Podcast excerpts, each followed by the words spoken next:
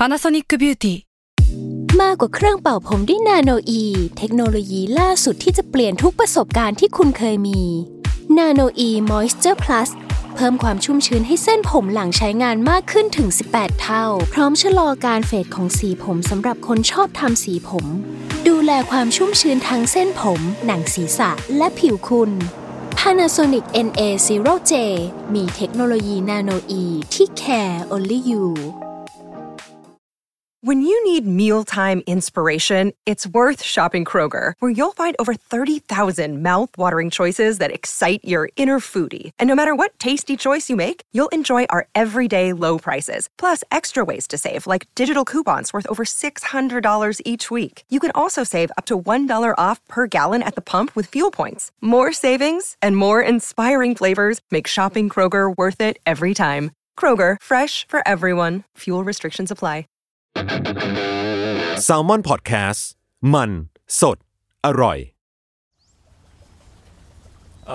รับขอต้อนรับสู่รายการ Hogwarts ครับผมเรื่องศิลปะน่าสนใจนะครับจนเราจะไม่อยากเก็บไว้คนเดียวในการที่เราเรื่องศิลปะครับในหลากหลายแง่มุมนะครับแบบครับผมตามความรายได้ของผม3คนครับผมครับจนจาก Summer Podcast ครับต้นกล้าจาก Salmon Lab ครับเอง Salmon Hunterก่อนไปขอพูดเรื่องส่วนตัวหน่อยได้ไหมเอ้ยอันนี้เราอะไรอะเทสทอล์กอะมันเข้ารายการแบบกูไม่รู้ตัวเลยเมื่อกี้ก็แค่ว่าคือถ้าเกิดใครดูเทสทอล์กเนี่ยจะได้ยินพี่ทันตามหาวงการคอร์ดลึกลับอพาร์ตเมนต์มันมีสิ่งนี้ด้วยเหรอวะมันเป็นเรื่องสมาคมลึกลับพื้นปาเก้แห่งประเทศไทยอ๋อแล้วคุณก็มีเหมือนกันซึ่งผมก็กำลังตามหาเหมือนกันถ้าเกิดมีใครมาแนะนำสามารถไป BTS หรือไป MRT ได้ก็โปรดมาแนะนำด้วยครับต้นกล้าอยากตีเทนนิสช่วงนี้ไม่ใช่คนละคอร์ดโอเคครับพักโฆษณานี่คือคุณประกาศหาบ้านจากที่นี่เลยเหรอใช่ๆเผื่อมีคนนี่เราทำอะไรอย่างนี้ได้เลยครับเนี่ยในพอดแคสต์อย่างเงี้ยอันนั้นบทกูอ๋อไม่น่าไอ้เวนครับก็อัธวัต EP นี้ก็เป็น EP ของพี่เม้งที่กำลังจะตายแล้วตอนนี้พี่เม้งดมยาดมอยู่เสียงฟืดฟาดเมื่อกี้ก็เฮ้ยพี่เม้งเพิ่งขึ้นจากตัดงานมาพี่เม้งตัดงานเป็นไงบ้างใกล้เสร็จยังโอ้โหผมต้องตัด8ตัวภายใน4วันแบบ for real กด9ครับ9ให้กำลังใจพี่เม้งกด9เฮ้ยเราจะเรียนแบบ UC ทุกโมเดลเลยเหรอไม่ได้นะไม่ติดไม่เป็นไรกด13ก็ได้ให้มาที่เม้งเยอะจังมันมีด้วยเหรอ13เลขนี้น่าจะชอบโอเค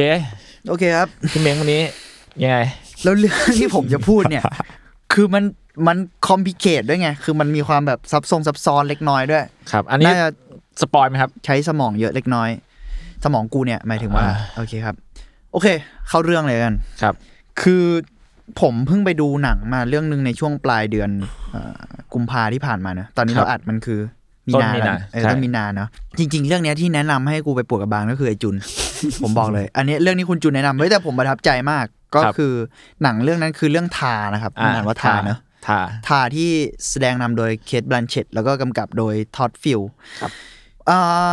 ผมประทับใจมากแต่มันเป็นหนังที่ค่อนข้างยาวเหมือนกันนะมันประมาณแบบ2ชั่วโมงกว่า2ชั่วโมง40ประมาณนั้น32ชั่วโมงครึ่งอะไรอย่างเงี้ยประมาณนั้นตัวหนังเนี่ยจริงๆแล้วมันมีหลายประเด็นมากๆแต่ว่าเท่าที่อ่านในบทสัมภาษณ์หรือว่ากระทั่งบทวิจารณ์ถึงอะไรเงี้ยส่วนใหญ่เขาจะพูดว่าหนังมันพุ่งไปที่เน้นไปที่ประเด็น cancel culture ครับซึ่งจริงๆแล้วมันเป็นประเด็นหรือกระทั่ง woke culture การประเด็นการ woke ประเด็นการ cancel หรือว่าเรื่อง PC ใดๆอะไรเงี้ยซึ่งมันผมสนใจเรื่องนี้ค่อนข้างมากเหมือนกันเพราะมันดูร่วมสมัยอ่ะสนใจในฐานะที่ว่าตอนนี้มันเป็นประเด็นร่วมสมัยของโลกเลยด้วยซ้ำอ่ะใช่และแพร่กระจายไปอย่างกว้างขวางและรวดเร็วด้วยโซเชียลมีเดียด้วยเรื่องช่วงที่ทาเข้ามันก็มีกระแสของ JK มาพอดีในช่วงนั้น JK ไหนนะ JK Rowling อ้าวหรออ๋อช่วงเดียวกันหรออันนี้เราไม่รู้แต่ JK เคยโดนหลายละลอกแล้วเหมือนกันป่ะใช่ๆแต่เหมือนแบบรอบนี้ก็มันกลับมาหนักเพราะว่าเกมแฮร์รี่มันออกไงเกมHogwarts Legacy โอเคก็ประมาณนั้นก็คือหนังเนี่ยพูดเป็นเรื่อง woke เรื่อง cancel culture โซเชียลมีเดียด้วยแล้วก็การ call out ของ call out มันคือพูดไงเดียการออกมาแชร์แล้วกันซึ่งอันนี้ไม่ได้พูดในแง่ไม่ดีเนาะแต่ผมว่าคำว่าแชร์มันเข้าใจง่ายที่สุดอ่ะคือการออกมาแชร์ผู้มีอำนาจหรือการใช้อำนาจในการเรียกว่าควบคุมคนอื่นเรียกว่าเหมือนที่ Harvey Weinstein ที่เคยมีข่าว Harvey Weinstein คือโปรดิวเซอร์ที่ดังมากคนนึงของฮอลลีวูดที่เรียกว่าอะไรดีอื้อฉาวมากเพราะว่าใช้อำนาจในการแบบ เรียกว่า sexual harassment นักแสดงหรือใครมากมายแล้วก็ควบคุมอยู่เบื้องหลังหนังหลายเรื่องมากๆจริงๆมันไม่ใช่แค่เรื่อง sexual แต่มันคือเรื่องการแบบคล้ายๆกับmanipulate เขาเรียกอะไรบงการคนทำหนังหลายคนมากๆด้วยซ้ำมันคือมันเป็นแบบใช้อำนาจเดือดมากอะไรเงี้ยก็มันก็มีประเด็น call out เกิดขึ้นในช่วงยุค Me Too เนอะจริงๆมันก็คือหลาย 3-4 ปีที่แล้วปะที่ผมจำไม่ได้เหมือนกันที่แบบเรื่องต่างๆเหล่านี้มันเกิดขึ้นเพราะฉะนั้นอ่ะผมเลยรู้สึกว่าทามันแคปเจอร์ยุคสมัยของพวกเราได้มากๆเลยมันคือประเด็นการโวกประเด็นการตื่นรู้และการมาของการ call out การมาของเรื่องการพลิกความเข้าใจของเรื่อง PC ใหม่ในโลกร่วมสมัยเลยซึ่งผมรู้สึกว่าทาแคปเจอร์เรื่องนี้ได้อย่างน่าสนใจแล้วก็เป็นมวลรวมเพราะฉะนั้นเนี่ยการพูดถึงเนี่ยมันน่าจะมีผมเตือนไว้ก่อนว่าน่าจะมีสปอยเนื้อหาบางส่วนของหนังเนาะก็เรารู้จักเบื้องหลังหนังนิดนึงละกันคือผู้กำกับที่ทำเรื่องเนี้ยชื่อว่าทอดฟิลเขาเริ่มมีผลงานภาพยนตร์ของตัวเองครั้งแรกในปี2001จนถึงตอนเนี้ยก็คือระยะเวลากว่า20ปีแล้วนะทอดฟิลทำหนังยาวมา3เรื่องจริงๆเรื่องนี้ประเด็นนี้คุณขิมเคยพูดด้วยตอนที่เขามาพูดในA24 ของเราเนอะคือหนังยาว3เรื่องเนี้ยชื่อเรื่องแรกในปี2001นะชื่อ In The Bedroom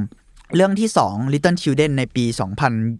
2006และล่าสุดก็คือทาในปี2022ก็คือมึงทำหนังแบบห่างกันมากๆโดยเฉพาะอย่างยิ่งทาเนี่ยห่างกันกับปี2006ก็คือ10กว่าปีได้ซึ่งทุกเรื่องเนี่ย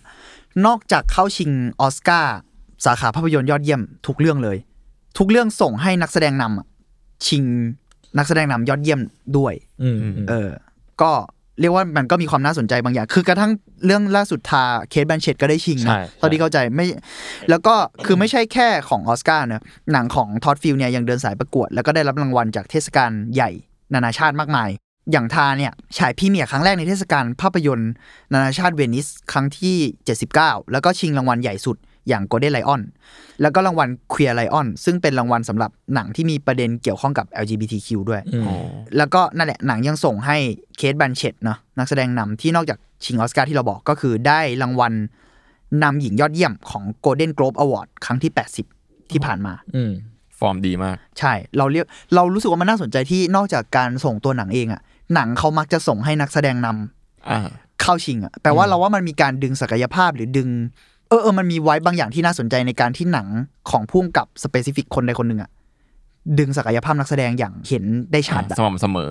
แล้วมันมีความโอเคต่อให้3เรื่องก็เถอะแต่ว่าเราว่ามันบอกอะไรเยอะเหมือนกันเนาะ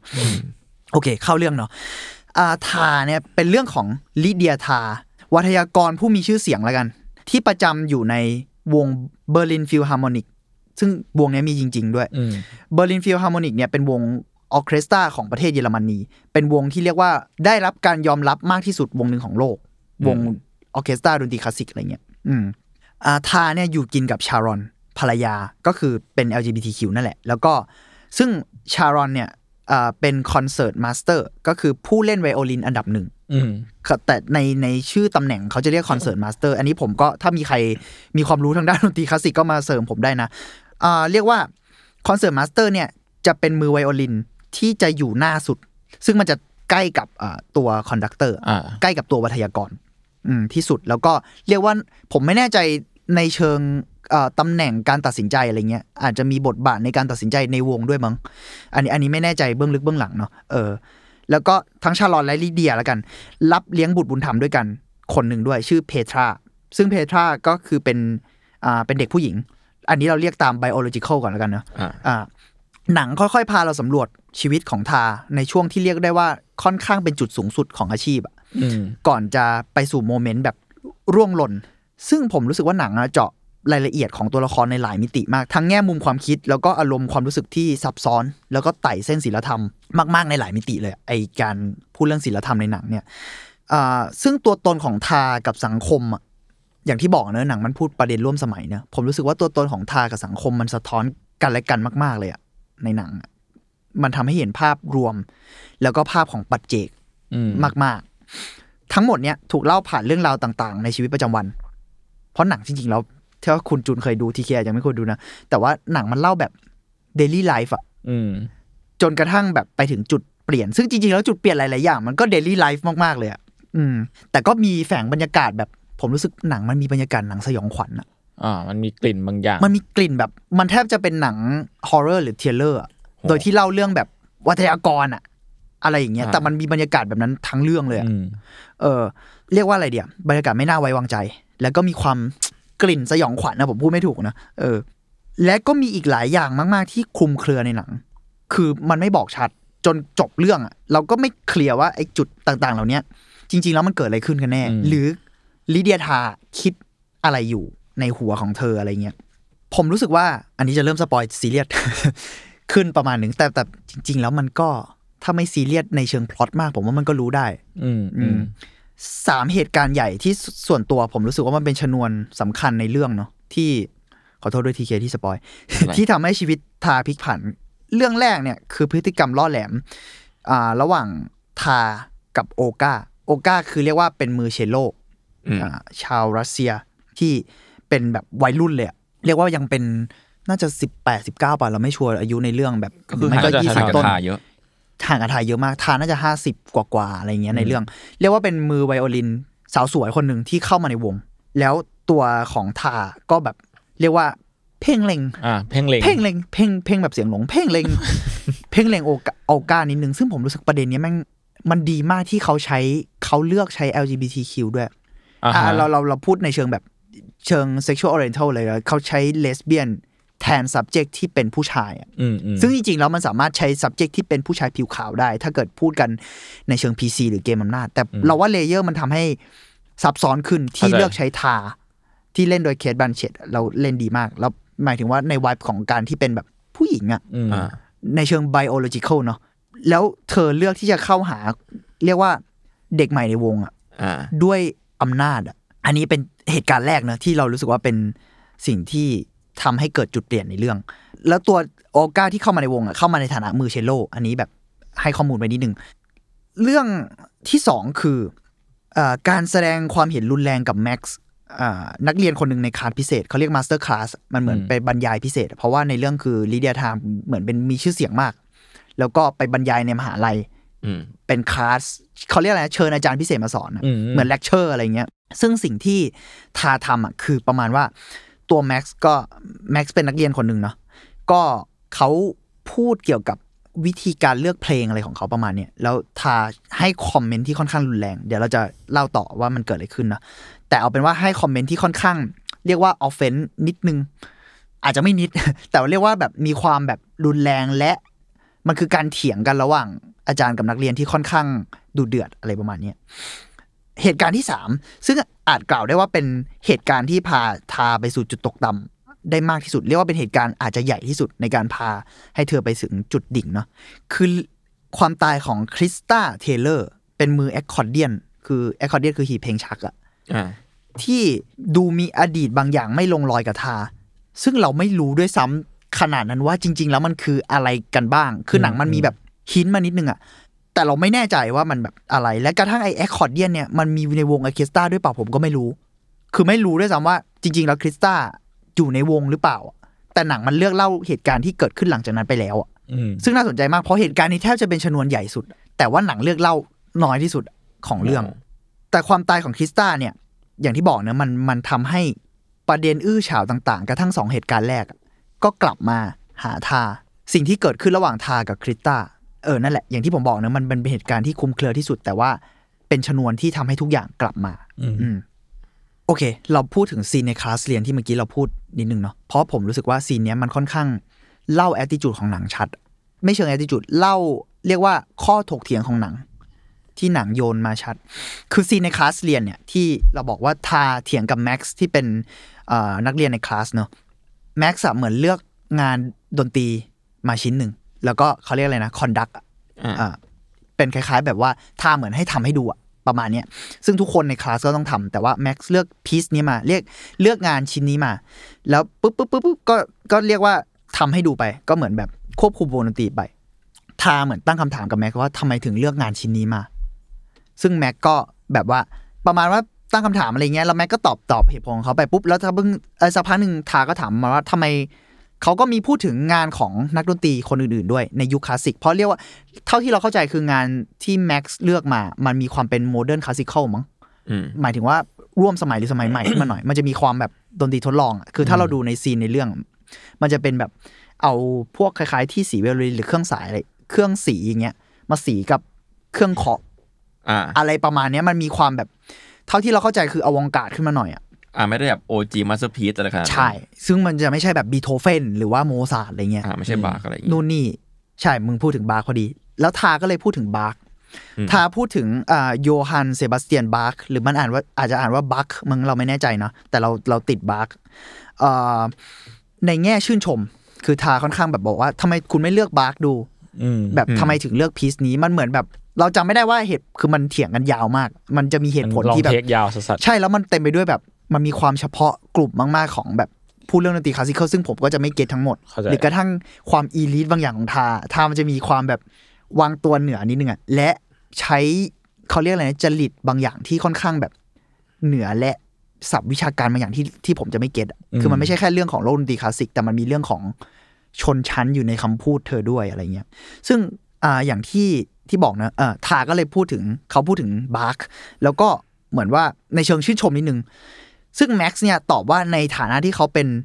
ไบพอกแทนเจนเดอร์เขาไม่อินที่จะเล่นดนตรี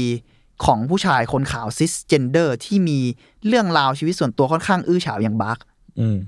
เรามาเจาะคำนิดนึงไบพอกหรือว่า BIPOC เนี่ยคือมันย่อมาจากคำว่า Black Indigenous People of Color ซึ่งแม็กนิยามตัวเองว่าเป็นไบพอกแทนเจนเดอร์เนาะคือพูดง่ายว่ามันคือโลก PC ยุคใหม่มันคือ Black Indigenous People of Color คือพูดง่ายว่าเป็นชนผิวดำหรือชนพื้นเมืองหรือผู้คนที่หลากหลายในเชิงเชื้อชาติที่ไม่ใช่คนขาวเอาง่ายๆการนิยามคำนี้และเป็นแพนเจนเดอร์ด้วยแล้วเขาก็พูดถึงว่าเนี่ยเขาไม่อินที่จะเล่นดนตรีของบาคเพราะบาคมันก็มีเรื่องอื้อฉาวในพูดง่ายว่าบาคมันอยู่ในยุคหลายร้อยปีที่แล้วที่การ awareness เรื่อง PC หรือเรื่องเชิง sexual harass หรือว่าเชิงอะไรอย่างเงี้ยหรือกระทั่งการ call out เชิงอำนาจมันยังไม่ได้รับการพูดถึงขนาดนั้นเพราะฉะนั้นตัว Max เนี่ยก็เลยบอกว่านี่คือหนึ่งในเหตุผลที่เขาจะไม่เลือกงานบักมาเล่นทาตั้งคำถามกับ Max ว่าตัวผลงานกับผู้สร้างงานเนี่ยเราเลือกละทิ้งผลงานไปได้เลยเหรอเพราะเราไม่ชอบผู้สร้างงานเพราะในแง่ดนตรีคลาสสิกอันนี้เป็นข้อโต้แย้งที่ทายกขึ้นมาเนอะบักเป็นอัจฉริยะคนหนึ่งหรือต่อให้เราไม่นิยามว่าเป็นจีเนียสก็ได้แต่ว่าเรานิยามว่ามันคืองานที่เป็นมาสเตอร์พีซและได้รับการยอมรับมาเป็นหลายร้อยปีอ่ะเก่งอ่ะในทางตัวเองด้วยนะคุณแยกเรื่องนี้ได้ไหมแล้วก็ทาก็ยังตั้งคำถามประมาณว่าท้าทายในการแบบเขาเรียกอะไรนะเราจะไม่ท้าทายตัวเองเหรอในการทำงานเพราะคุณแบบปฏิเสธบางอย่างไปเพราะเหตุผลที่คุณจะติดเชิงแบบว่ามอรัลในจิตใจคุณเชิงศีลธรรมหรือเชิงอะไรบางอย่างอะไรเงี้ยคุณเป็นศิลปินอ่ะคุณจะท้าทายสิ่งเหล่านั้นได้ไหมและในที่สุดคุณแยกตัวผลงานของศิลปินกับศิลปินได้หรือไม่อันนี้เราเคยพูดกันเรื่องนี้เหมือนกันเนาะและเธอยังใช้คำพูดที่ค่อนข้างรุนแรงบอกแม็กซ์ว่าแบบเหมือนตอนหลังมันก็เถียงกันแรงแล้วแม็กซ์ก็ด่าเธอว่าแบบบิชหรืออะไรประมาณนี้แล้วก็มีเหตุผลหลายอย่างที่แบบทั้งคู่ยกกันมาเถียงแล้วเรียกว่ามันคือเหตุผลที่เราจะเห็นในข้อโต้แย้งของโลกยุคใหม่เยอะเอาตรงๆก็คือใน Twitter หรือในโซเชียลมีเดียหลากหลายอะไรเงี้ยที่มักจะมีข้อโต้แย้งเหล่านี้ถูกถกกันเยอะเนาะถึงจุดนึงเหมือนแม็กซ์ก็เริ่มด่าทาแล้วทาก็เลยพูดกลับว่ามึงนั่นแหละที่เป็นหุ่นยนต์มึงนั่นแหละที่เหมือนกันหมดแล้วเขาใช้คำว่าการจดจ่อลุ่มหลงกับความแตกต่างเล็กๆน้อยๆนั่นแหละที่จะทำให้ทุกคนเหมือนกันและน่าเบื่อมันภาษาอังกฤษมันคือ The Narcissism of Small Difference Idea Leads to the Most Boring Conformity ก็คือมันจะนำพาไอ้ความที่เรารู้สึกว่าเราต่างจากทุกอย่างอะไรเงี้ยมันจะนำพาให้พวกคุณนั่นแหละที่ไปสู่ความเหมือนกันที่น่าเบื่อมากๆผมรู้สึกว่าข้อโต้เถียงเนี่ยผมไม่ได้บอกว่าทาถูกแล้วก็ไม่ได้บอกว่าแม็กซ์ถูกแต่ว่ามันน่าสนใจที่หนังมีส่วนนี้แต่คุณต้องดูทั้งเรื่องนะคุณอย่าจับจุดนี้ขึ้นมาเพื่อบอกว่าเพราะถ้าคุณจับมาแค่เนี้ยเชี่ยหนังมันคือโจมตีเด็กยุคใหม่อ่ะพูดง่ายคือหนังโจมตีการ awareness ของ PC อยู่อ่ะมันคือพูดง่ายว่าหนังโจมตีโวกอ่ะถ้าพูดแบบแย่ๆหน่อยอ่ะแต่ตัวประเด็นของหนังอ่ะมันพาไปไกลกว่านั้นเพราะว่าถ้าเราดูมวลรวมของเรื่องมันพูดถึงข้อถกเถียงเนี้ยอย่างเป็นส่วนหนึ่งอ่ะมันไม่ใช่ทั้งหมด แล้วเรารู้สึกว่าอันนั้นเป็นสิ่งที่สำคัญเหมือนที่เราพูดกันมาตลอดนะบางทีเราต้องคุยกันเรื่องภาพรวมมากกว่ามองจุดเล็กๆอ่ะแล้วเราว่าหนังมันค่อนข้างบาลานซ์ได้ดีแต่ที่เรายกจุดนี้มาอย่างที่บอกนะเพราะว่ามันค่อนข้างชัดเจนมันโยนข้อถกเถียงมาอย่างชัดเจนในหนังซึ่งอันนี้เราพูดเพราะว่าในฐานะที่พอเราพูดอย่างเงี้ยมันดูเข้าข้างทาเพราะว่าทามันเป็นตัวเด่นแต่ถ้าคุณดูในหนังอ่ะมันจะบาลานซ์ได้ค่อนข้างน่าสนใจกว่านี้พอถ้าดูทั้งเรื่องอ่ะทาไม่เป็นตัวละครที่แบบเหี้ย มีความเป็นคนเหี้ยคนนึงแต่ก็มีความน่าเห็นใจบางอย่างด้วยคือมันทำมันบาลานซ์ให้รู้สึกว่าคือก็รู้สึกว่าสิ่งที่ทำมันเหี้ยแต่ว่าเราก็ยังมีความแบบเห็นใจบางอย่างในเศษเสี้ยวบางอย่างที่เราเห็นในชีวิตประจำวันของทาอะไรอย่างเงี้ยในที่สุดเขาเป็นมนุษย์คนหนึ่งอ่ะซึ่งมีทั้งด้านเหี้ยแล้วก็ด้านที่อาจจะไม่ได้ใช้คำว่าดีได้แต่แบบน่าเห็นใจและผมรู้สึกว่าหนังเลยไม่ได้ทรีตให้ทาเป็นเหยื่อแล้วก็ไม่ทรีตให้แม็กเป็นฮีโร่เพราะว่าประเด็นเหล่านี้มันคือการโยนข้อถกเถียงเข้าไปแล้วผมรู้สึกว่าซีนนี้มันเล่าอะไรชัดเหมือนกันถ้าคุณไปดูทั้งซีนนี้เนาะแล้วไปลองเทคด้วยโคตรเดือดเลยมันร่วมสมัยมากๆเลยมันพูดถึงประเด็นที่ทุกคนกำลังถกกันอย่างมากมายว่าในที่สุดแล้วอ่ะการถกเถียงเหล่านี้นอกจากที่มันจะกลายเป็นประเด็นที่ดีเนาะในการที่เราคุยกันได้ทุกเรื่องมันสามารถลีดไปสู่การที่ทำให้ทุกคนถูกจำกัดอะไรหรือเปล่าซึ่งผมไม่ได้บอกว่ามันเป็นอย่างนั้นหรือมันไม่เป็นอย่างนั้นนะแต่หมายถึงว่าเราบาลานซ์มันยังไงดีวะเราจะจัดการสิ่งเหล่านี้ยังไงเพราะในที่สุดพวกนี้มันคือความหลากหลายเนอะการพูดถึงความหลากหลายอ่ะในที่สุดแล้วคุณจะตัดสินอะไรด้วยบรรทัดฐานแบบใดแบบหนึ่งอ่ะมันจะหลากหลายได้ยังไงวะคือมันอาจจะไม่ใช่คำตอบหรือเปล่าถ้าคุณเลือกบรรทัดฐานแบบใดแบบหนึ่งขึ้นมาเพื่อตัดสินความหลากหลายอ่ะมาตรวัดมันก็อาจจะต้องแบบหลากหลายไปด้วยอ่ะเพราะในที่สุดแล้วผมรู้สึกว่าการตระหนักรู้ในปัจจุบันเนี่ยการ aware การ work อะไรต่างๆเป็นเรื่องดีนะเพราะว่าโหไม่งั้นมันเกิดเชื่อการใช้อำนาจในทางมีชอบแบบทาซึ่งเราพูดกันตรงๆว่ามีความเป็น predator มากๆในเรื่องอะไรเงี้ยแต่แนบเนียนมากมันก็เลยพูดยากไงว่ามันจะได้รับการ raise ประเด็นนี้ขึ้นมาเมื่อไหร่ถ้าเกิดว่าไม่มีการตระหนักในปัจจุบันเพราะบางทีคือการเป็นในอย่างในเรื่องเนี่ยทามันก็ไม่ได้แบบตะโกนออกมาว่ากูเป็น predator อะไรเงี้ยนึกออกมั้ยเพราะงั้นมันก็เลยแบบสะท้อนถึงสังคมในยุคเราหรือทั่วโลกด้วยซ้ำที่ไอ้คนแบบนี้แม่งจะอยู่ในชีวิตประจำวันเราแบบอย่างแนบเนียนเพราะในที่สุดเราแบบสมมติอยู่ดีๆคุณมีหน้าที่การงานบางอย่างแล้วมีคนเข้าหาคุณด้วยหน้าที่การงานในนามของหน้าที่การงานเนี่ยมันไต่เส้นมากเลยอ่ะซึ่งเราสามารถพูดได้ว่า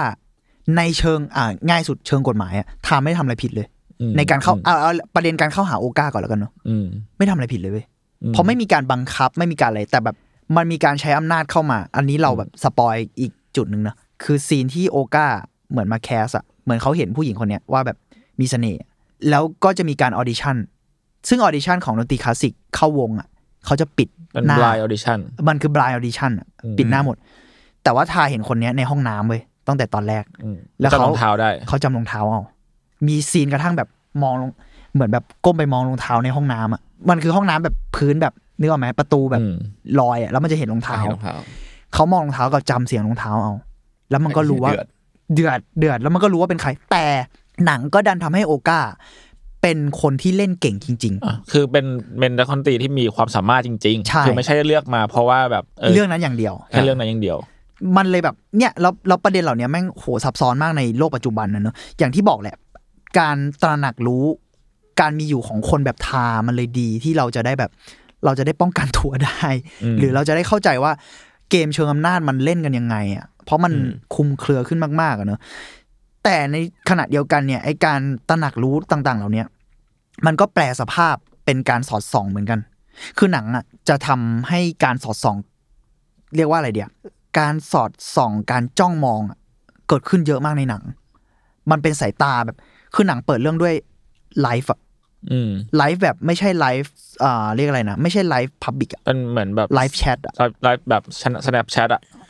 มันคือ Snapchat ป่ะเราไม่ชัวร์คิดว่าน่าใช่ Snapchat มันคือแชทแบบสมมุติ private chat ใช่ป่ะแต่ไอคนที่แชทคุยอ่ะมันไลฟ์ให้ดูไปอ๋อก็คือส่งอยู่ขณะนั้นใช่แต่คุยกัน2คนหรือคุยกันในกลุ่มอะไรเงี้ยซึ่งเปิดเรื่องอ่ะมันใช้มือถืออ่ะเฟรมเปิดเรื่องกูแบบเข้าไปแล้วแบบโหเราไม่นึกว่ามันจะพอมันพูดเรื่องดนตรีคลาสสิกอะไรเรารู้แค่นี้เนาะเรานึกว่ามันจะแบบมีความ วินเทจหรือมีอะไรแต่ซีนเปิดเรื่องเลยอ่ะคือมือถือกำลังไลฟ์แล้วทานอนอยู่แล้วก็แชทคุยกันอ่ะเหมือนแชทนินทาด่านางยังไม่ได้นอนเลยหรือนางหลับอยู่อะไรอย่างเงี้ยแล้วแบบอย่างเงี้ยมันก็เลยมีการแล้วพอเราดูไปทั้งเรื่องอ่ะมันเลยมีการแบบ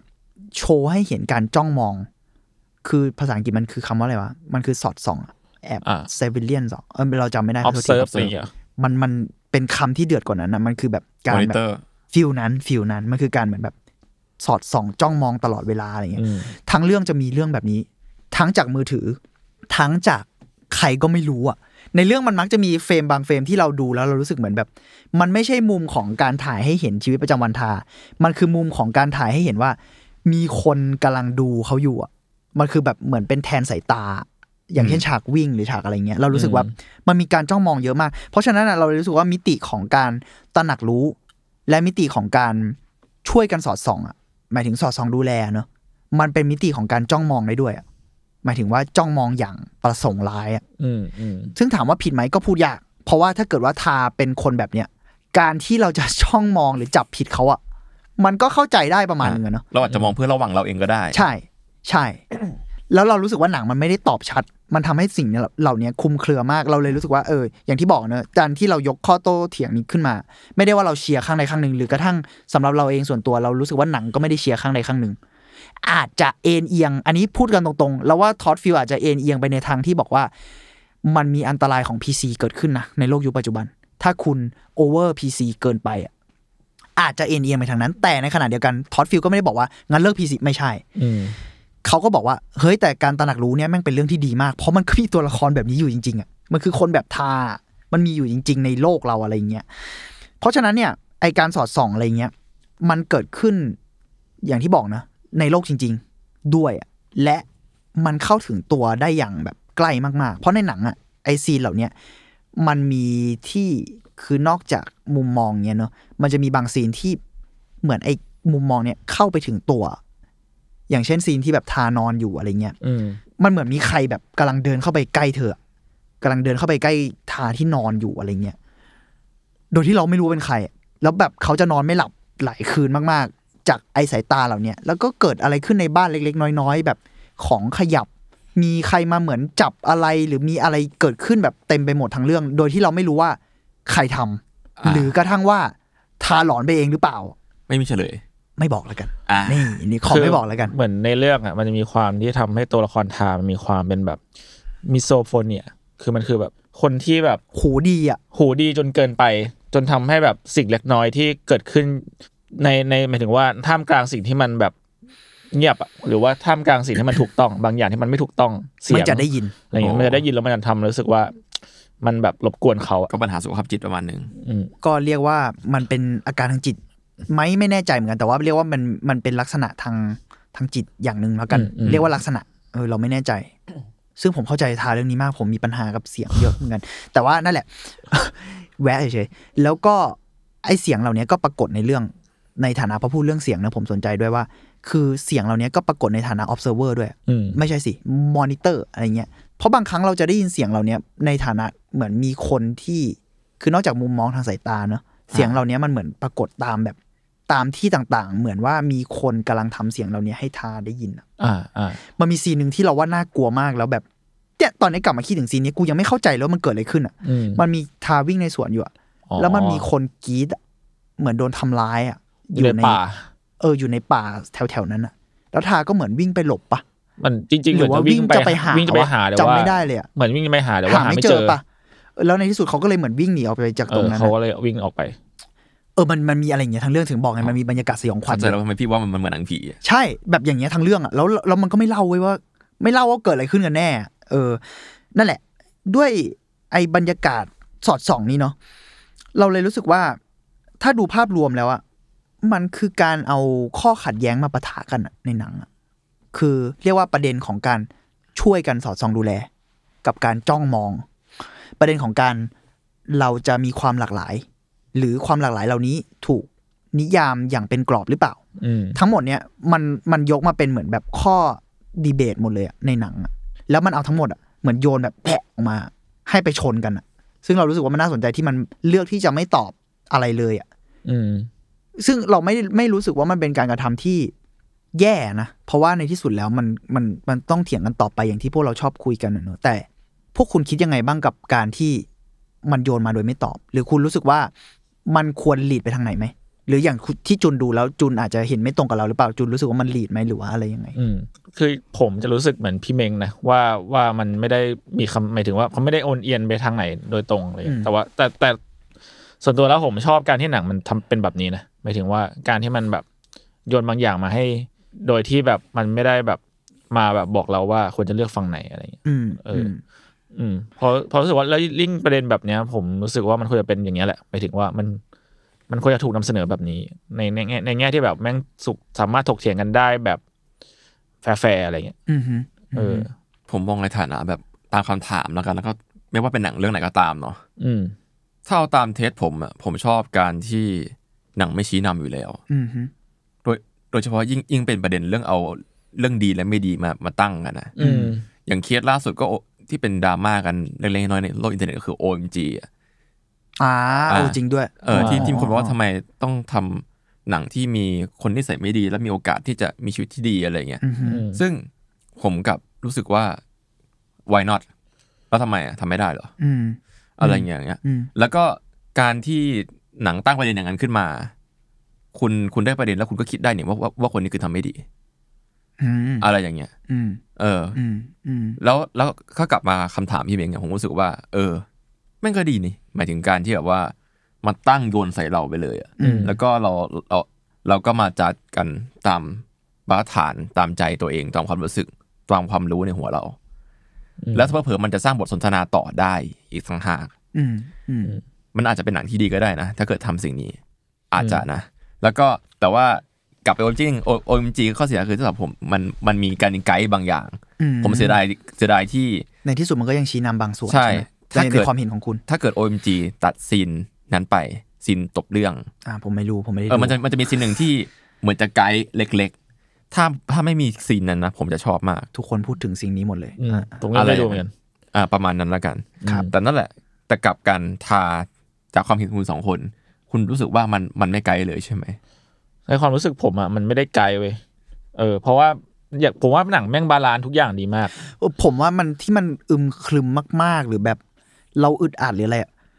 เพราะมันไม่เอาทางไหนทางนึงเลยเว้ยใช่ใช่ใช่ซึ่งมันน่าสนใจผมเลยถามความเห็นคุณไงว่าแบบเอ้ยพวกคุณจะรู้สึกโอเคไหมแต่มันไม่เอาทางไหนเลยอ่ะสำหรับเราแล้วมันไม่ใช่ความเป็นพล็อตขนาดนั้นนะหมายถึงว่ามันเล่าไปเรื่อยๆอ่ะนึกออกปะซึ่งถ้าเป็นอย่างนั้นก็ดีมากที่เนี่ยว่ามันอาจทำหน้าที่เป็นกระจกรีเฟกก็ได้นะรีเฟกคนดูเพราะว่าเราต้องมีเราโดนเรื่องปูมาขนาดนี้แล้วอ่ะเราต้องมีสิ่งที่รีเฟกกลับมากับพฤติกรรมของตัวละครแล้วก็สตอรี่ไลน์ของหนังอยู่แล้วเราอาจจะได้คำตอบของเราเองในตอนที่จบเรื่องเลยก็ได้โดยที่เราไม่ได้ถูกตั้งคำถามขึ้นมาด้วยซ้ำน่าสนใจ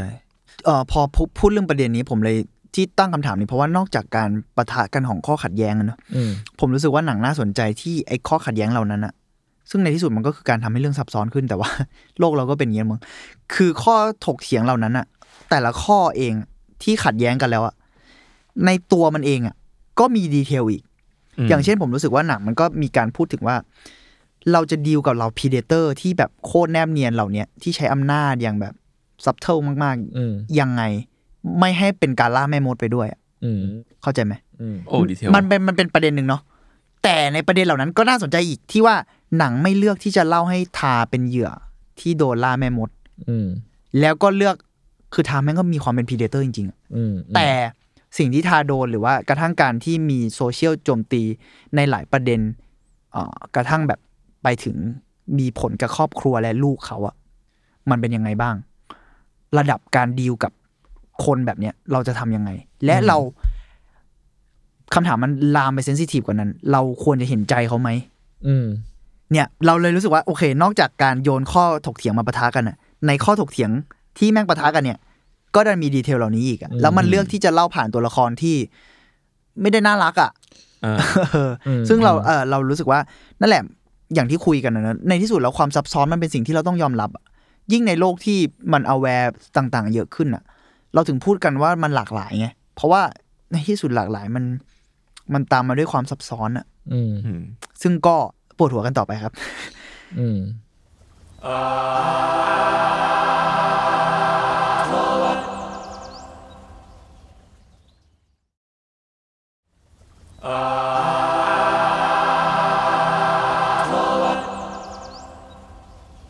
างที่อยากพูดถึงตอนท้ายเรื่องอันนี้จะปล่อยสุดขีดแล้วมันเป็นสิ่งที่ผมชอบมากๆต้นกล้า warning ขอโทษต้นกล้าผมรับได้แต่ว่าแฟนคลับทุกคนครับระวังครับครับมึงเรียกว่าแฟนคลับเหรอเราเอาเรื่องกันวะมีคนเดียวคนฟังอ๋อแฟนคลับผมมีคนนึงนี่คุณซินซึ่งเป็นคนฟังไหมนะไม่ฟังหรอกไม่น่าฟังหรอกขอบคุณครับอีกสิ่งที่อยากพูดถึงคือช่วงท้ายเรื่องเนาะ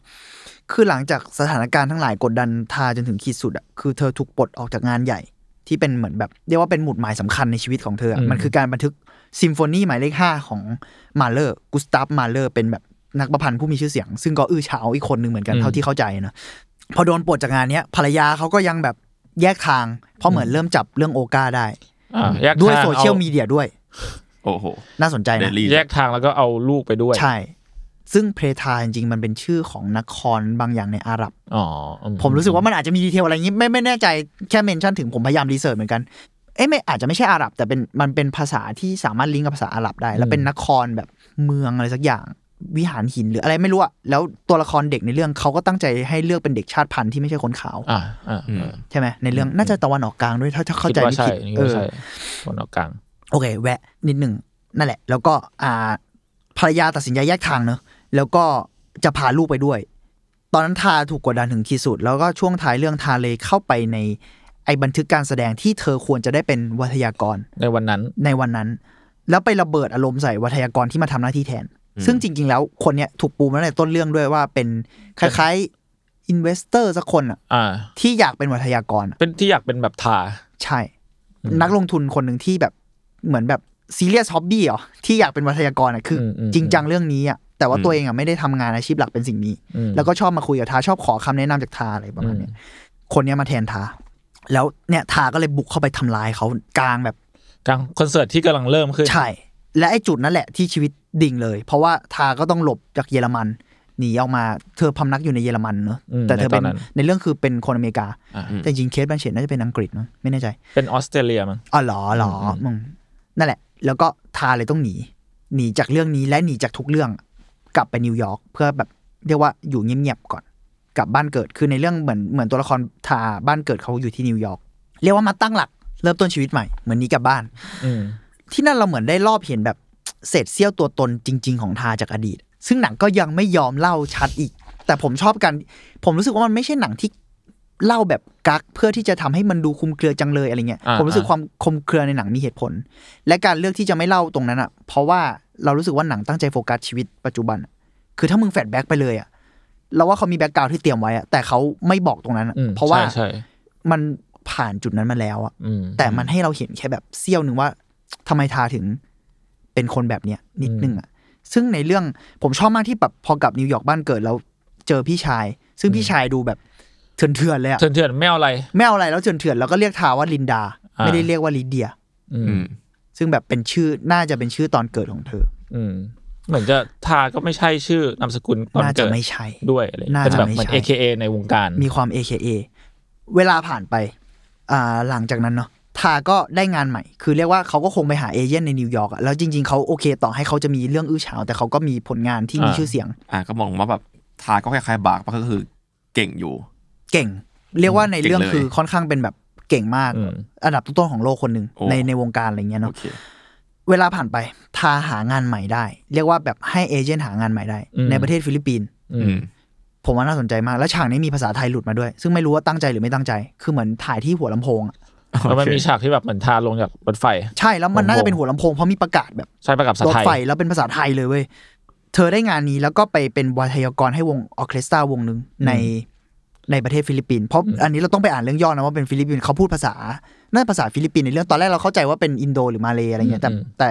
ไปอ่านพล็อตไปอ่านอะไรเขาบอกเป็นฟิลิปปินส์เนาะถ้าทาไม่ได้อยู่โรงแรมหรือที่ทำงานที่เป็นวงออเคสตราเธอก็จะเตะไปในเมือง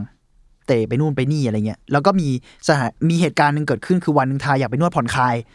แต่ว่าพนักงานโรงแรมอ่ะแนะนำเป็นที่อาบอบนวดให้ทาแล้วทาพอเข้าไปก็เลือกหมอนวดในตู้กระจก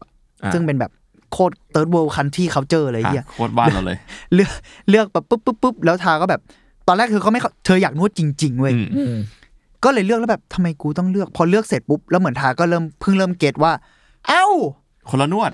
มันคนละนวดกันนี่เพื่อนอะไรเงี้ยแล้วฉากเนี้ยเราว่ามันทำเดือดมากเพราะว่าทารู้สึกแย่จนต้องวิ่งออกมาจากร้านแล้วไปอ้วกหน้าร้านแล้วเราว่ามันอินเทนส์มากอ่ะแล้วในที่สุดฉากจบทาก็ได้ควบคุมวงออร์เคสตราที่แสดงสดในงานนึงปุ๊บก็เข้าไปซึ่งเราชอบฉากจบมากก็กำลังจะแบบเหมือนโบกมือสักพักนึงมีบทพูดเป็นแบบในเรื่องเป็นแบบ VO ใหญ่ๆเลย VO ใหญ่ๆอ่ะแล้วทาก็เริ่มโบกแบบเรียกว่าควบคุมวงออร์เคสตราแล้ว VO อ่ะแม่งพูดแบบเราจะเดินทางไปสู่โลกใหม่อะไรประมาณเนี้ยแล้วมันก็แบบแพนออกมาซึ่งทาก็คือเล่นสกอร์สดเพลงจากเกม Monster Hunter ให้เหล่าคอสเพลย์ดูทุกคนในที่มาฟังอ่ะเป็นคอสเพลเยอร์หมดเลยเชี่ยซึ่งฉากเนี้ยผมชอบผมต้องไปรีเสิร์ชเพิ่มผมไม่รู้ว่ามันคือเกมอะไรเว้ยแต่เขาคือมันคือ Monster Hunter เหรอ Monster Hunter เขาบอกว่าข้อมูลคือ Monster Hunter เลยแต่อันนี้เราไม่รู้เนาะแต่จริงๆคอสตูมมันดู Monster Hunter จริงใช่สาว Monster Hunter ก็ดีนะจริงมันดีซึ่งจริงๆมันมีงานแบบนี้เล่นอยู่แล้วเนาะมีผมชอบฉากจบมากผมบรรยายไม่ค่อยถูกด้วยซ้ำว่าเพราะอะไรแต่ที่เล่าในซีนท้ายเรื่องเพราะว่ามันน่าสนใจที่ว่าประเด็นความหลากหลายในเรื่องอ่ะมันถูกชงมันทั้งหมดแทบจะทุกเลเยอร์เลยเนาะเพศเชื้อชาติการใช้อำนาจการสีผิวอะไรอีกอ่ะทุกเลเยอร์เทสเพราะในเรื่องมันก็มีการพูดถึงเทสแล้วมาออกตอนท้ายเหมือนกันว่าคุณจะ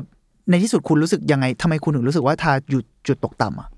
ที่มาทำเพลงให้เกมทำไมเกมถึงกลายเป็นจุดตกต่ำของแคเรียร์เขาอ่ะหรือนี่ก็ไม่ใช่จุดตกต่ำวะ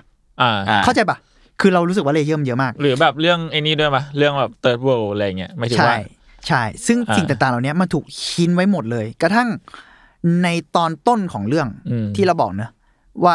มันจะมีหลังจากซีนที่ถูกถ่ายที่ทาถูกถ่ายตอนต้นของเรื่องมันคืองานทอล์กซึ่งมันเป็นจริงๆแล้วมันคือนิวยอร์กแมกกาซีนนิวยอร์กไทมส์มั้งถ้าเราเข้าใจไม่ผิดเหมือนเราไปเสิร์ชแล้วคนนั้นเป็นพิธีกรจริงๆอ๋อเหรอโคตรเดือดแล้วก่อนน่าจะมีการสัมภาษณ์เนี่ยจริงๆต้นเรื่องที่เป็นแบบขึ้นชื่อเรื่องเลยมันเป็นจอดำแล้วเป็นเครดิตใช่มันขึ้นเครดิตก่อนแล้วเป็นเสียงที่ทาบีฟให้ชนเผ่าพื้นเมืองเหมือนร้องเพลงภาษาถิ่นตั้งแต่ต้นเรื่องแต่กว่ามันจะกลับมาคือแบบพอมันพูดเรื่องเชื้อชาติมาตลอดแหละมันมีนิดๆหน่อยๆแต่ว่าต้นเรื่องจริงๆมันพูดไว้ตั้งแต่แรกเลยไว้ว่าทาไปเหมือนบีฟให้เขาชนเผ่าร้องภาษาถิ่นตัวเองแล้วเหมือนอัดเสียงเก็บไว้อะแต่เราจะได้ยินแค่เสียงนะปุ๊บแล้วในงานทอล์กอ่ะพิธีกรก็มีบทสัมภาษณ์ช่วงหนึ่งที่บอกว่าทาเคยไปทำโปรเจกต์ดนตรีกับชนเผ่าพื้นเมืองในป่าแต่มันแบบมันเล่าอะไรเยอะมากอ่ะเราก็จะแบบลืมไปแล้วจนกระทั่งมาท้ายเรื่องซึ่งนั่นแหละมันก็เลยชวนให้ตั้งคำถามหลายเรื่องมากๆเลยจนกระทั่งมาถึงตอนท้ายเรื่องที่มุมมองของชาวตะวันตกผิวขาวต่อชาวเอเชียหรือชนชาติอื่นแล้วโดยเฉพาะอย่างยิ่งชนชาติในประเทศโลกที่3อ่ะหรือเซาท์อีสอะไรอย่างเงี้ยเราก็อันนี้เราก็ไม่ได้เหยียดแต่หมายถึงว่าเราทรีตว่าเราคือชนชาติประเทศโลกที่3อ่ะในที่สุดแล้วเนอะแล้วกระทั่งว่ามุมมองว่าไอ้หนังเรื่องเนี้ยไอ้ทอดมึงทรีตว่ามึงมองพวกกูยังไงวะหรือมึงมองเหล่ากิ๊กเกมยังไงอ่ะ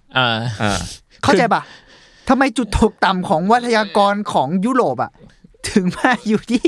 มอนฮันวะเข้าใจไหมแล้วมอนฮันเป็นเกมท็อปโลกด้วยใช่เข้าใจป่ะก็ยิ่งน่าสนใจว่าเอ้าหรือว่าเอ๊ะหรือนี่ก็ไม่ใช่จุดตกต่ำวะหรือว่าแค่จุดใหม่หรือเปล่าวะหรือเปล่าเพราะตอนจบหนังไม่ได้บิ้วไปในทางแบบดิ่งลงเหวนะใช่หนังบิ้วดีมากเว้ยมันเหมือนแบบมันโฮปฟูลเลยอ่ะแล้วเพลงตอนท้ายเรื่องอ่ะคือเพลงที่รำจากออร์เคสตราที่ทาควบคุมมอนฮันเนอะมันกลายเป็นเพลงแบบอิเล็กทรอนิกส์ผสมอะ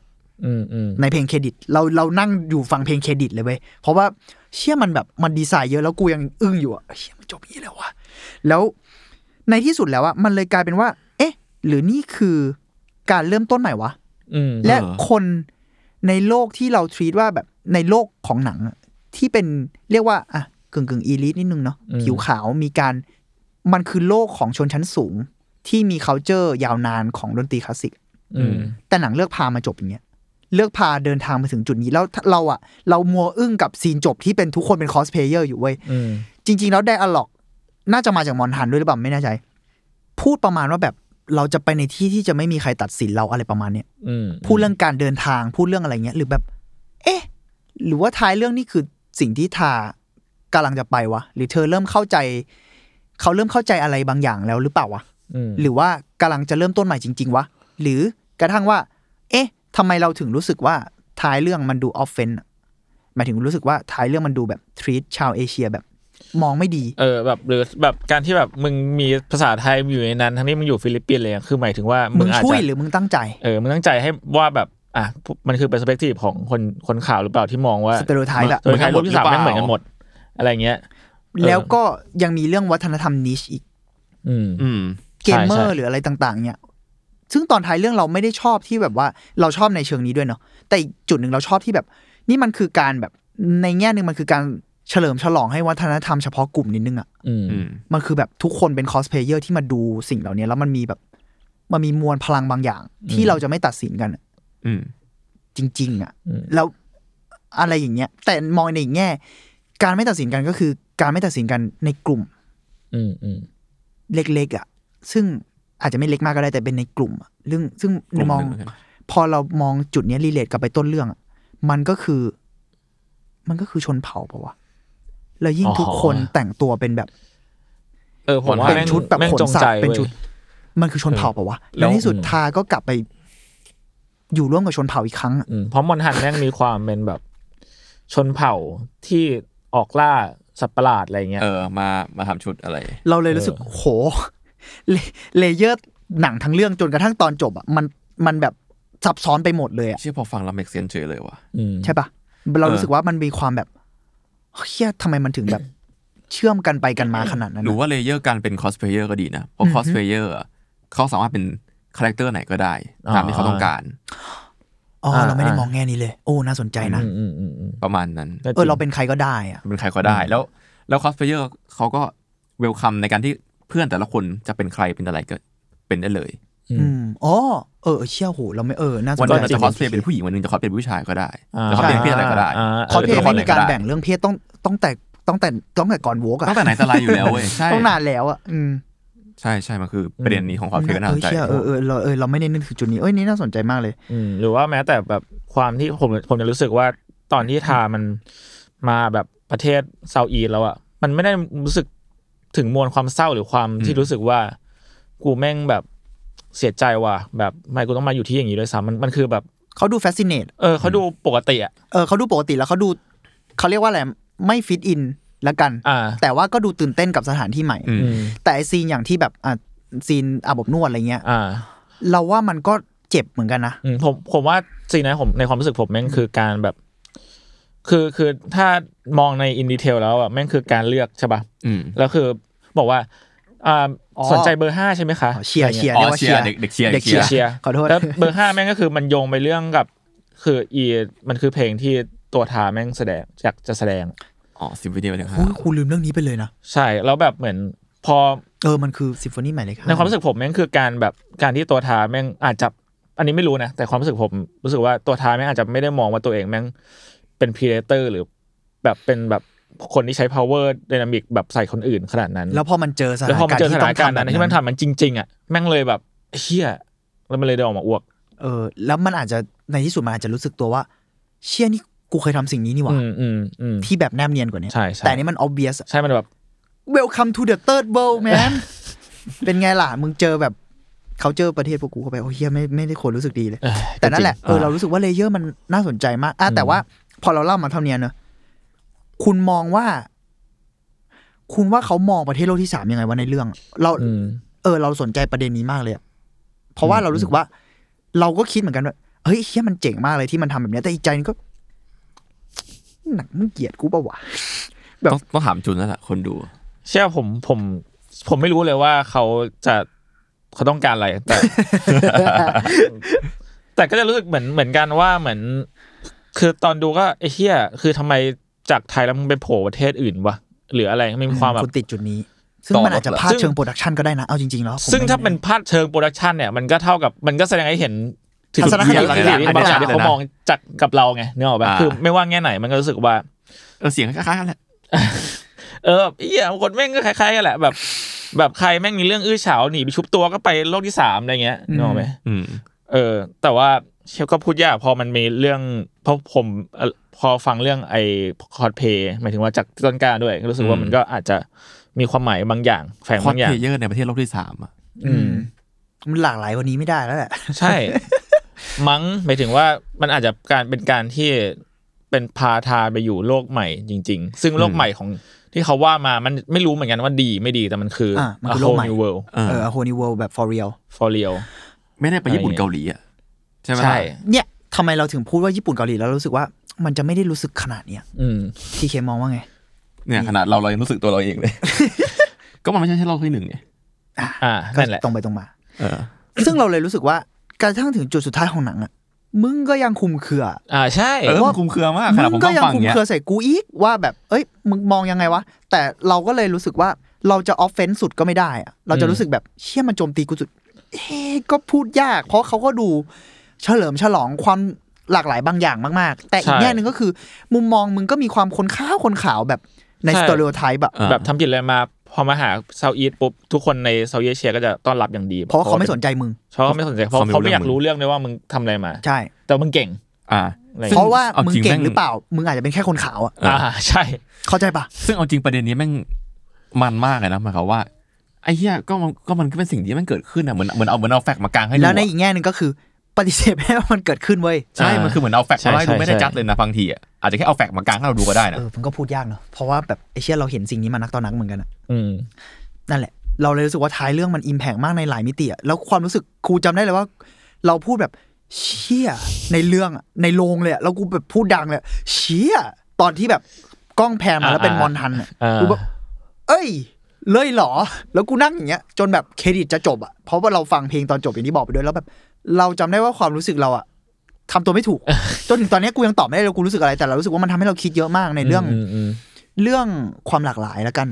ถ้าพูดโดยมวลรวมพอเป็นคนชนชาติเรามาดูอะไรอย่างงี้มันยิ่งได้เบิร์นนะใช่พอมันยิ่งเป็นแบบคนในโลกที่3มันคือกูจะปฏิเสธว่ามึงมาเหยียดกูอ่ะไปก็เอ้ยมันอย่างที่ทีเคบอกมันเป็นแฟกต์นิดนึงหรือว่าตัวแทนประเทศเราอ่ะมันคือโซนประเทศในความหลากหลายจริงๆก็ได้ก็อาจจะเป็นไปได้ก็อาจจะได้แต่อีกนั่นแหละว่าแล้วทำไมต้องใช้พวกกูเป็นตัวแทนทำไมคนขาวถึงไม่สามารถถูกมองกันได้เพราะว่ามันเป็นความคิดที่มาจากคนขาวหรืออะไรอย่างเงี้ยมันพูดยากแล้วกระทั่งเรียกคนขาวว่าคนขาวอ่ะไอ้เหี้ยมันก็คือการทรีตแบบเหยียดกลับหรือเปล่าเราก็ทรีตเขาเหมือนกันนะเราไม่ได้เรียกว่าคนอเมริกาคนยุโรปเราติดปากเรียกว่าคนขาวหรือเป็นตัวหรือเปล่าใช่เราเลยรู้สึกว่าเลเยอร์ในหนังอ่ะมันเต็มไปด้วยข้อถกเถียงที่ร่วมสมัยมากๆเลยเว้ยใช่แล้วในที่สุดนั่นแหละอย่างที่เราบอกนะส่วนตัวเรารู้สึกมันคือลีดไปสู่สิ่งที่เราเรียกว่าความหลากหลายอ่ะและไอ้ความหลากหลายเนี่ยมันต้องถกเถียงกันต่อไปและมันต้องกลางว่ะคือเรารู้เลยว่าเวลาเรากลางทุกอย่างออกมามันจะปวดหัวแบบนี้แหละเราว่าหนังมันกลางให้เห็นอ่ะแล้วมันปวดหัวมากเลยเว้ยแต่ถามว่าแล้วทำไมเราต้องไปดูเรื่องเครียดหรือปวดหัวส่วนตัวแล้วกันเนาะเราไม่ได้ทรีตว่าทุกคนต้องคิดความคิดเนี่ยแต่ส่วนตัวเราก็คือก็เพราะโลกมันเป็นอย่างนี้ไงและถ้าคุณเห็นสิ่งเหล่านี้ก็มันอาจจะทำให้คุณเข้าใจอะไรบางอย่างมากขึ้นไม่มากก็น้อยหรือเปล่าอย่างน้อยที่สุดเปิดรับแล้วก็ผมว่าอย่างน้อยก็จะได้ตั้งคำถามแหละว่ามันมีอะไรเกิดขึ้นบ้างในตอนนี้อะไรเพราะว่าประเด็นในหนังมันเยอะมากแล้วมันก็ร่วมสมัยมากๆเลยก็โดยรวมก็ประมาณนั้นเราอันนี้อาจจะเสริมแตกย่อยไปอีกนิดนึงคือแต่นี้ส่วนตัวเรามากๆเลยเว้ยเราดูทาจบเรานึกถึงหนังอีกเรื่องแบบแทบจะทันทีเพราะว่าทาใช้เพลงเดียวกับหนังเรื่องนี้หลังดูทาจบอ่ะเรานึกถึงหนังชื่อว่า Death in Venice เป็นหนังปี1971ที่กำกับโดยลูกิโนหรือบางทีก็อ่านว่าลูชิโนวิสคอนติลูกิโนวิสคอนติแล้วกันนะเราเรียกกีแล้วกันคือหนังสร้างจากนิยายขนาดสั้นคือจริงๆแล้วมันเรียกว่าโนเวลล่ามันเป็นศัพท์เฉพาะมันเหมือนเป็นว่ายาวกว่าเรื่องสั้นโอเคคุณน่าจะรู้จักเดี๋ยวเราน่าจะคุยกันยาวกว่าเรื่องสั้นแต่สั้นกว่านิยายมาเลยเรียกแบบโนเวลล่าแต่ผมเรียกง่ายๆก็คือนิยายขนาดสั้นหรือว่าเรื่องสั้นขนาดยาวแล้วแต่คนเนี่ยเรียกของโทมัสมันตัวหนังเนี่ยว่าด้วยเรื่องของนักประพันธ์เพลงชาววัยกลางคนเยอรมันที่กำลังประสบปัญหาเรียกว่าเซลล์ดาวบางอย่างอยู่และมีปัญหาสุขภาพด้วยชื่อว่ากุสตาฟ ฟอน อัชเชนบักหรือว่าอัชเชนเบิร์กก็ได้ ฟอนต์เนี่ยมันเหมือนเป็นคำยกย่องบางอย่างเนอะเราไม่แน่ใจเชิงดีเทลแต่ว่าคือคุณกุสตาฟฟอนอาร์เชนเบิร์กเนี่ยเรียกว่าประสบปัญหาอย่างที่บอกนะเซลล์ดาวกับปัญหาสุขภาพบางอย่างเขาเลยเลือกที่จะไปพักผ่อนที่เวนิสประเทศอิตาลีก็ตามชื่อเรื่องก็ไม่ต้องบอกนะว่ามันเกิดอะไรขึ้นเพราะมันชื่อเรื่องว่า Death in Venice ที่นั่นเนี่ยอาร์เชนเบิร์กตกหลุมรักทัชจูหรือว่าบางที่ก็อ่านว่าทัชซิโอหรือทัชโจมันอ่านได้หลายแบบแต่ถ้าเราอ่านตามแปลของหนังสือฉบับแปลล่าสุดมันอ่านว่าทัชจูเด็กผู้ชายอายุ14ปีนี่คือพล็อตในไทยเองมีพูดถึงวิสคอนติด้วยพูดถึงพ่วงกับเรื่องแบบแค่คำเดียวเลยมึงถูกเมนชั่นขึ้นมาในบทสนทนาเมนชั่นขึ้นมา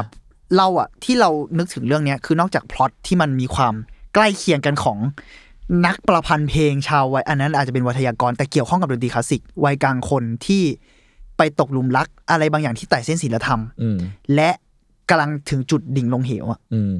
มันแบบมันมีความขนานเรื่องกันกับอีกข้อหนึ่งที่รีเลทกันมากๆคือทั้ง2เรื่องใช้เพลงซิมโฟนีหมายเลข5ของ Mahler ซึ่งที่บอกเมื่อกี้เนาะในทามีเมนชั่นถึงวิสคอนตินิดนึงประมาณว่าถ้าเราจำไดอะล็อกไม่ชัดๆไม่ได้นะถ้าเราจำผิดขออภัยด้วยแต่ประมาณว่าเขาเมนชั่นประมาณว่าต้องขอบคุณวิสคอนติที่ทำให้เหมือนแบบคนรู้จัก Mahler มากขึ้นอะไรเงี้ยเพราะว่า Death in Venice มันค่อนข้างดังเรียกว่าเป็นหนังในยุคนั้นแล้วกันเนาะที่ค่อนดังในยุคนั้นค่อนข้างแบบมีชื่อเสียงมากๆและมันใช้ซิมโฟนีหมายเลข5ของMahlerซึ่งถ้าเมนชั่นในจุดนี้เพราะว่าอาจจะหมายถึงว่าคนที่อาจจะไม่ได้ฟังดนตรีคลาสสิกมากเนี่ยอาจจะรู้จักMahlerจากเรื่องนี้ที่เคยพูดเลยนะอ๋อแค่รู้สึกว่ามันมีอีกติ่งหนึ่งคือเรื่องนี้มันมีบิเยิร์นอันเดรเซียอันเดรเซนอ่ะไอทาซิโออ่ะที่เป็นเด็กชายที่ได้การขนานนามว่างามที่สุดในยุค70น่ะนั่นแหละก็คือมันถูกการขนานนามอย่างนี้ใช่ไหมครับแล้วมันอาจจะอิงอะไรกับบางอย่างหรือเปล่าเรารู้สึกว่าอิงเดี๋ยวเราจะลองต่อนะคือนอกจากเรื่องดนตรีเมื่อกี้กลับมาที่เรื่องตัวละครนักประพันธ์ก่อนนะอ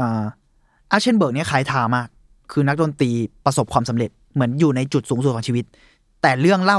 เลือกที่จะเล่าจุดที่กำลังแบบดิ่งลงเหวกำลังตกต่ำของชีวิตซึ่งอาร์เชนเบิร์กเนี่ยเรียกว่าลงไปสู่จุดตกต่ำเพราะว่าลุ่มหลงในความงามแล้วก็ความรักความที่ตัวเองคิดว่าเป็นความรักของเรียกว่าที่ปรากฏตัวในรูปของเด็กหนุ่มที่ชื่อว่าทาจูส่วนทาไปสู่จุดตกต่ำเพราะว่าความตายจากคนที่ตัวเองเคยมีความสัมพันธ์ด้วย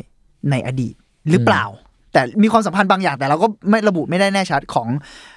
คนที่ชื่อว่าคริสตาเทเลอร์คือในเรื่องอันนี้สปอยเพิ่มอีกนิดสปอยเยอะมากแต่อย่างที่บอกนะที่ทาลงไปสู่จุดตกต่ำเพราะว่าคริสตาเทเลอร์ฆ่าตัวตายมันก็เลยมีประเด็นว่าเฮ้ยเขาอาจจะเคยแบบฮารัสหรือเปล่าหรือว่าเรียกว่าเป็นพรีเดเตอร์หรือใช้อำนาจแบบมานิพูเลตคริสตาหรือเปล่าในตอนที่คริสตาแบบยังอยู่กับทาอะไรประมาณนี้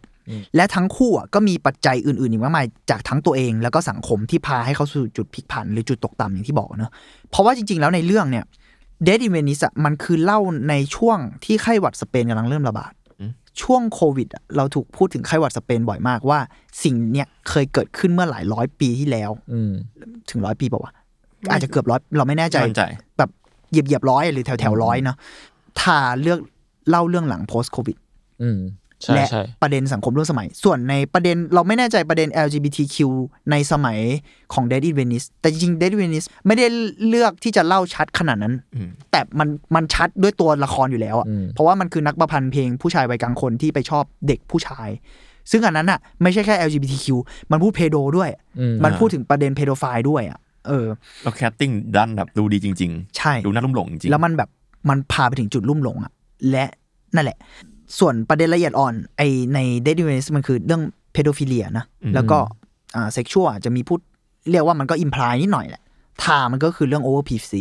ทั้ง2เรื่องแม่งแตะประเด็น sensitive มากๆและพูดโดยผ่านตัวละครนักประพันธ์ซึ่งเราว่ามันมีความ relate บางอย่างแล้วเราชอบการที่มันใช้ Mahler เหมือนกันซึ่งจริงๆแล้วมันเป็นเพลงที่เราชอบมากด้วยกูไม่รู้กูควรจะรู้สึกผิดหรือเปล่าที่เป็นคนโลกที่3ที่ชอบแต่นั่นแหละความ relate เนี้ยที่น่าสนใจอย่างเพราะเมื่อกี้ทีเคพูดถึงบิเยิร์นอันเดรเซนซึ่งเป็นนักแสดงที่รูปงามมากๆคนหนึ่งแสดงใน Death in Venice บิเยิร์นชีวิตเรียกว่าฟักอัพประมาณหนึ่งหลังจากการไปเล่นเพราะว่าเขากลายเป็นคล้ายๆแบบเซ็กซี่สตาร์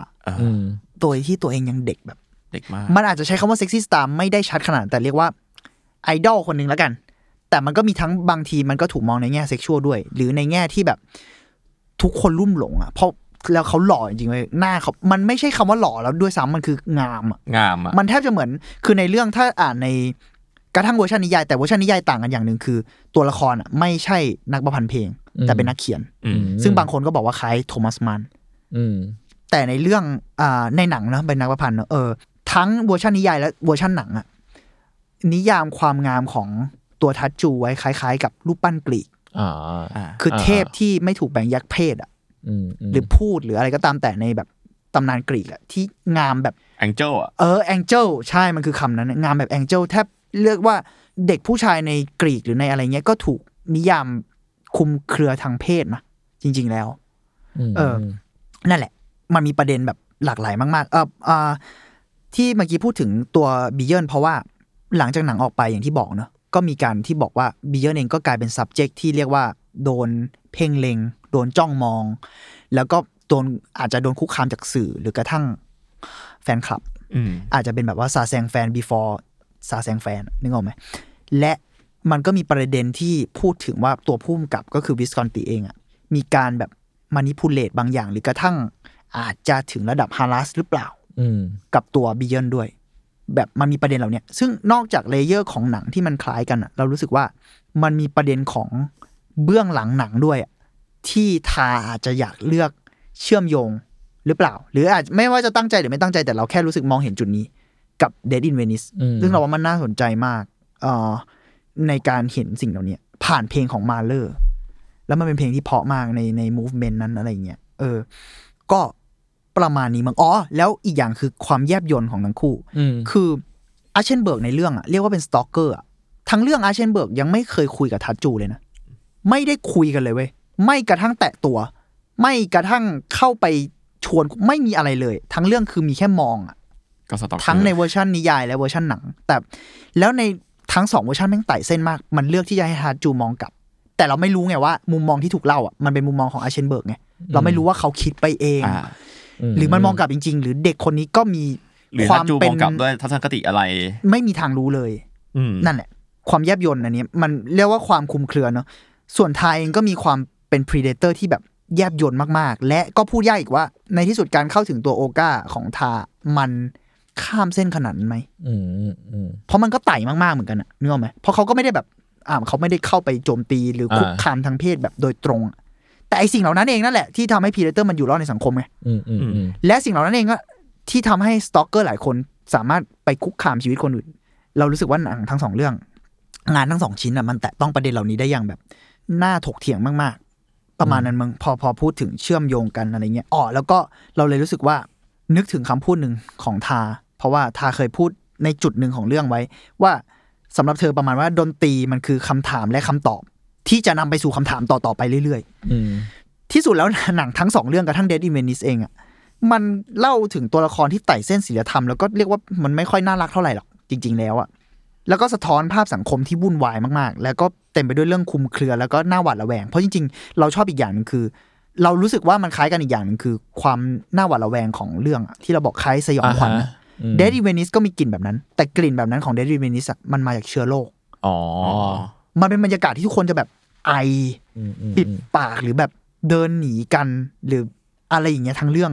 เพราะมันคือไข้หวัดสเปนกำลังระบาดแล้วกระทั่งการมองของคนเหล่านั้นน่ะที่มองอาร์เชนเบิร์กว่ามึงกำลังตามเด็กผู้ชายอยู่ป่าวะอะไรอย่างเงี้ยไอ้บรรยากาศเหล่านี้ผ่านมาหลายสิบปีในโลกเราก็ยังเต็มไปด้วยความหวาดระแวงที่อาจจะเปลี่ยนรูปแบบไปเนอะที่สุดแล้วทั้งสองเรื่องอาจจะไม่ได้แบบหาคำตอบแต่มันเหมือนที่ทาพูดว่ามันคือการถามต่อไปเรื่อยๆซึ่งไอ้สิ่งเหล่านั้นอาจจะเป็นคำตอบในแบบนึงหรือเปล่าอะไรอย่างเงี้ยโดยรวมก็ประมาณนี้อาจจะปวดกระบาลหน่อยนะครับผมหยอดเกรดเรื่องบีเยิร์นอีกนิดนึงคือบีเยิร์นเนี่ยที่เป็นคนรูปงามคนนี้นะมีสารคดีน่าจะชื่อ The Most Beautiful อะไรสักอย่างMost Beautiful Boy in the World สักอย่างประมาณนี้อันนี้จะเจาะลึกเรื่องที่ว่าชีวิตเขาพังได้ยังไงหลังจาก Death in Venice แล้วบีเยิร์นน่ะกลับมาเล่นหนังเราไม่แน่ใจในรอบหลายปีหรือเปล่าหรือเขาอาจจะเคยเล่นแต่ไม่ดังมากแต่ว่าในเรื่องที่ค่อนข้างมีชื่อก็คือมีซอมมาเขาคือคนที่เล่นเป็นคุณลุงที่กระโดดจากเหวนั่นแหละคือบีเยิร์นแล้วเขาตั้งแล้วเราว่าอารีแอสเตอร์ใจมึงเหี้ยมเหมือนกันที่เลือกเอาคนที่แบบ รูปงามมากๆมาเล่นบทที่แบบเชี่ยสุดยอดสยองมากๆในเรื่องแล้วโผล่มาแบบเพื่อให้เห็นความแตกสลายบางอย่างมากๆในเรื่องอะไรเงี้ยเราไม่รู้เรารู้สึกว่าอารีอาจจะคิดอะไรอารีเอสเตอร์อาจจะคิดอะไรโดยรวมก็ประมาณนี้มั้งครับมีใครจะเสริมอะไรจริงๆก็ต้นกล้าค่อนข้างครบถ้วนแล้วแหละแค่รู้สึกว่าโอ้โหประเด็นนี้ผมว่าคนเซนซิทีฟมากๆมันเซนซิทีฟมากๆเลยแต่ผมรู้สึกว่าผู้ฟังเราอ่ะฟังมาถึงขนาดเนี้ยบางทีอาจจะได้คำตอบในหัวตัวเองก็ได้นะหรือว่าจริงๆถามต่อไปก็ได้หรือว่ามีคำถามมาคุยกับเราก็ลองกันได้ผมว่าถามสำคัญเลยคือหมายถึงเรารับรู้มาแล้วเราคิดอะไรกับมันเราคิดยังไงคิดเห็นยังไงกับสิ่งที่เราดูมาหรือใดๆมาคิดเห็นยังไงแล้วก็ซื่อสัตย์กับตัวเองในการคิดเห็นกับมันยังไงด้วยใช่เรารู้สึกว่าคำพูดที่ทีเคพูดเมื่อกี้สำคัญมากคือต้องซื่อสัตย์กับตัวเองการตั้งคำถามเหล่านี้หรือกระทั่งการที่เราเริ่มตัดสินคนอื่นหรือตัวเองบางทีมันเป็นเพราะว่าเราไม่ได้เรารู้อยู่อะว่าลึกๆเราคิดอะไรอะแต่เราไม่อยากยอมรับสิ่งเหล่านั้นอะเพราะด้วยนอมหรือเพราะความกลัวหรือเพราะอะไรก็ตามแต่ถ้าเราอยากจะแก้สมมุติเราอยากแก้ไขมันเราต้องยอมรับก่อนไงหรือกระทั่งเราไม่อยากแก้ไขมันอะมึงก็ต้องยอมรับก่อนว่ามึงเป็นแบบไหนอะไรอย่างเงี้ยเรารู้สึกว่าในยอมรับแล้วน่าจะต้องตั้งคำถามกันต่อไปแหละแต่ว่านั่นแหละที่มันเล่าวันนี้เพราะว่าเรารู้สึกว่าหนังทั้งสองเรื่องมันน่าสนใจมากๆและน่าคุยกันต่อถามน่าจะออกจากโรงไปแล้วมั้งคิดว่าไม่แน่ใจลองติดตามกันต่อไปว่าแบบเอ้ยจะกลับมาฉายหรือเปล่าแล้วเรารู้สึกว่าควรค่าแก่การดูอาจจะปวดหัวหน่อยแล้วไม่ต้องเข้าใจหมดนะมันมีเรื่องแบบสังคมแล้วก็เรื่องเชิงดนตรีคลาสสิกที่เยอะมากแล้วเรารู้สึกว่าเราดูเอาแบบมวลรวมได้อ่ะซึ่งเราเชียร์นะถ้ามันได้กลับมาฉายในโรงหรืออะไรเชียร์ให้ไปดูในโรงด้วยเพราะพลังของมันพูดเรื่องดนตรีคลาสสิกด้วยใช่ในยุค cancel culture มันจะมีอะไรเหมาะกับอย่างนี้ใช่ใช่ก็ลองไปตามๆกันได้ครับหรือว่าตัวต้นกล้าตัวเปล่าคุณดอนอะไรกันเลยผมแค่บอกว่าทาก็ใครที่แบบไปดูมาหรือต้องชอบติดตามอะไรเงี้ยก็คุยกันได้นะคุยได้แล้วก็เหมือนตัวหนังเองก็เข้าชิงออสการ์หลายสาขาเหมือนกันของปีนี้อะไรเงี้ยครับแล้วก็นั่นแหละเราติดตามกันว่าวันที่13บ้านเราน่าจะ13มีนามั้งถ้าเทปนี้ออนก็น่าจะวีคหน้าก็น่าจะใกล้ๆแหละก็มาลุ้นกันลองไปลุ้นด้วยกันได้เคสน่าจะแบบตัวเต็งๆแข่งกับมิเชลโยเป็นหนังที่2คนนี้ไอ้จุนบอกว่ามึงชอบที่สุดแห่งปีเนี่ยก็ไม่บอกแค่ว่าเดือนมีนาบอกแค่ว่าต้นปีอ่ะเป็นหนังที่ชอบเรื่องนึงก็ในช่วงเวลานี้แล้วกันเพราะว่าโซฟามันก็ผ่านไป 2-3 เดือนอะไรเงี้ยใช่ก็เป็นว่ามาคุยกันได้ในกลุ่มArtworkก็ได้ครับผมลองมาคุยกันได้ผมก็อยากรู้ความเห็นเหมือนกันใช่ใครแบบจริงๆกลุ่มนี้จริงๆตั้งมาเพื่อนั่นแหละจริงๆมันเราถกเถียงหรือว่าใครอยากจะถามหรือว่าอยากฟังความเห็นคนอื่นก็ถามคำถามนะชวนคุยกันได้เลยเต็มที่ครับเราเปิดโอกาสให้คนคุยบางคอมเมนต์บางคนไปเม้นใน YouTube อะไรเงี้ยถ้าเกิดมาเม้นในกลุ่มอาจจะมีคนคุยได้เยอะกว่าอะไรลองดูกันได้ก็มาดูกันกลุ่มอยู่ใน Facebook นะครับ In On Art But Extrovert เอ้ยงงหมดแหละ Not In But X But Outward โอเคครับเพิ่งพูดผิดเลยแล้วก็ขายการSubscribe ดิก็ตอนนี้จริงๆ Salmon Podcast ก็มี Subscribe อยู่หมายถึงว่าเป็นแบบจ่ายตังค์ระบบจ่ายตังค์เนาะแต่ว่าก็จะเป็นแบบ30 บาท30กว่าบาทอะไรเงี้ยเพื่อเป็นค่าขนมพวกเราอาจจะได้แบบอีโมจิกับแบชที่เป็นรูปซูชิกลับไปด้วยอะไรเงี้ยครับสนับสนุนพวกเรากันได้50บาทอันนั้นB1อยู่มั้ยB1ไม่อยู่โอเคครับประมาณนี้ครับก็อัธวัต EP นี้ก็ประมาณนี้ครับผมตามฟังอัธวัตได้ทุกวันพฤหัสครับทุกช่องทางของ Salmon Podcast นะครับสำหรับผม3 คนลาไปก่อนครับสวัสดีครับสวัสดีครับ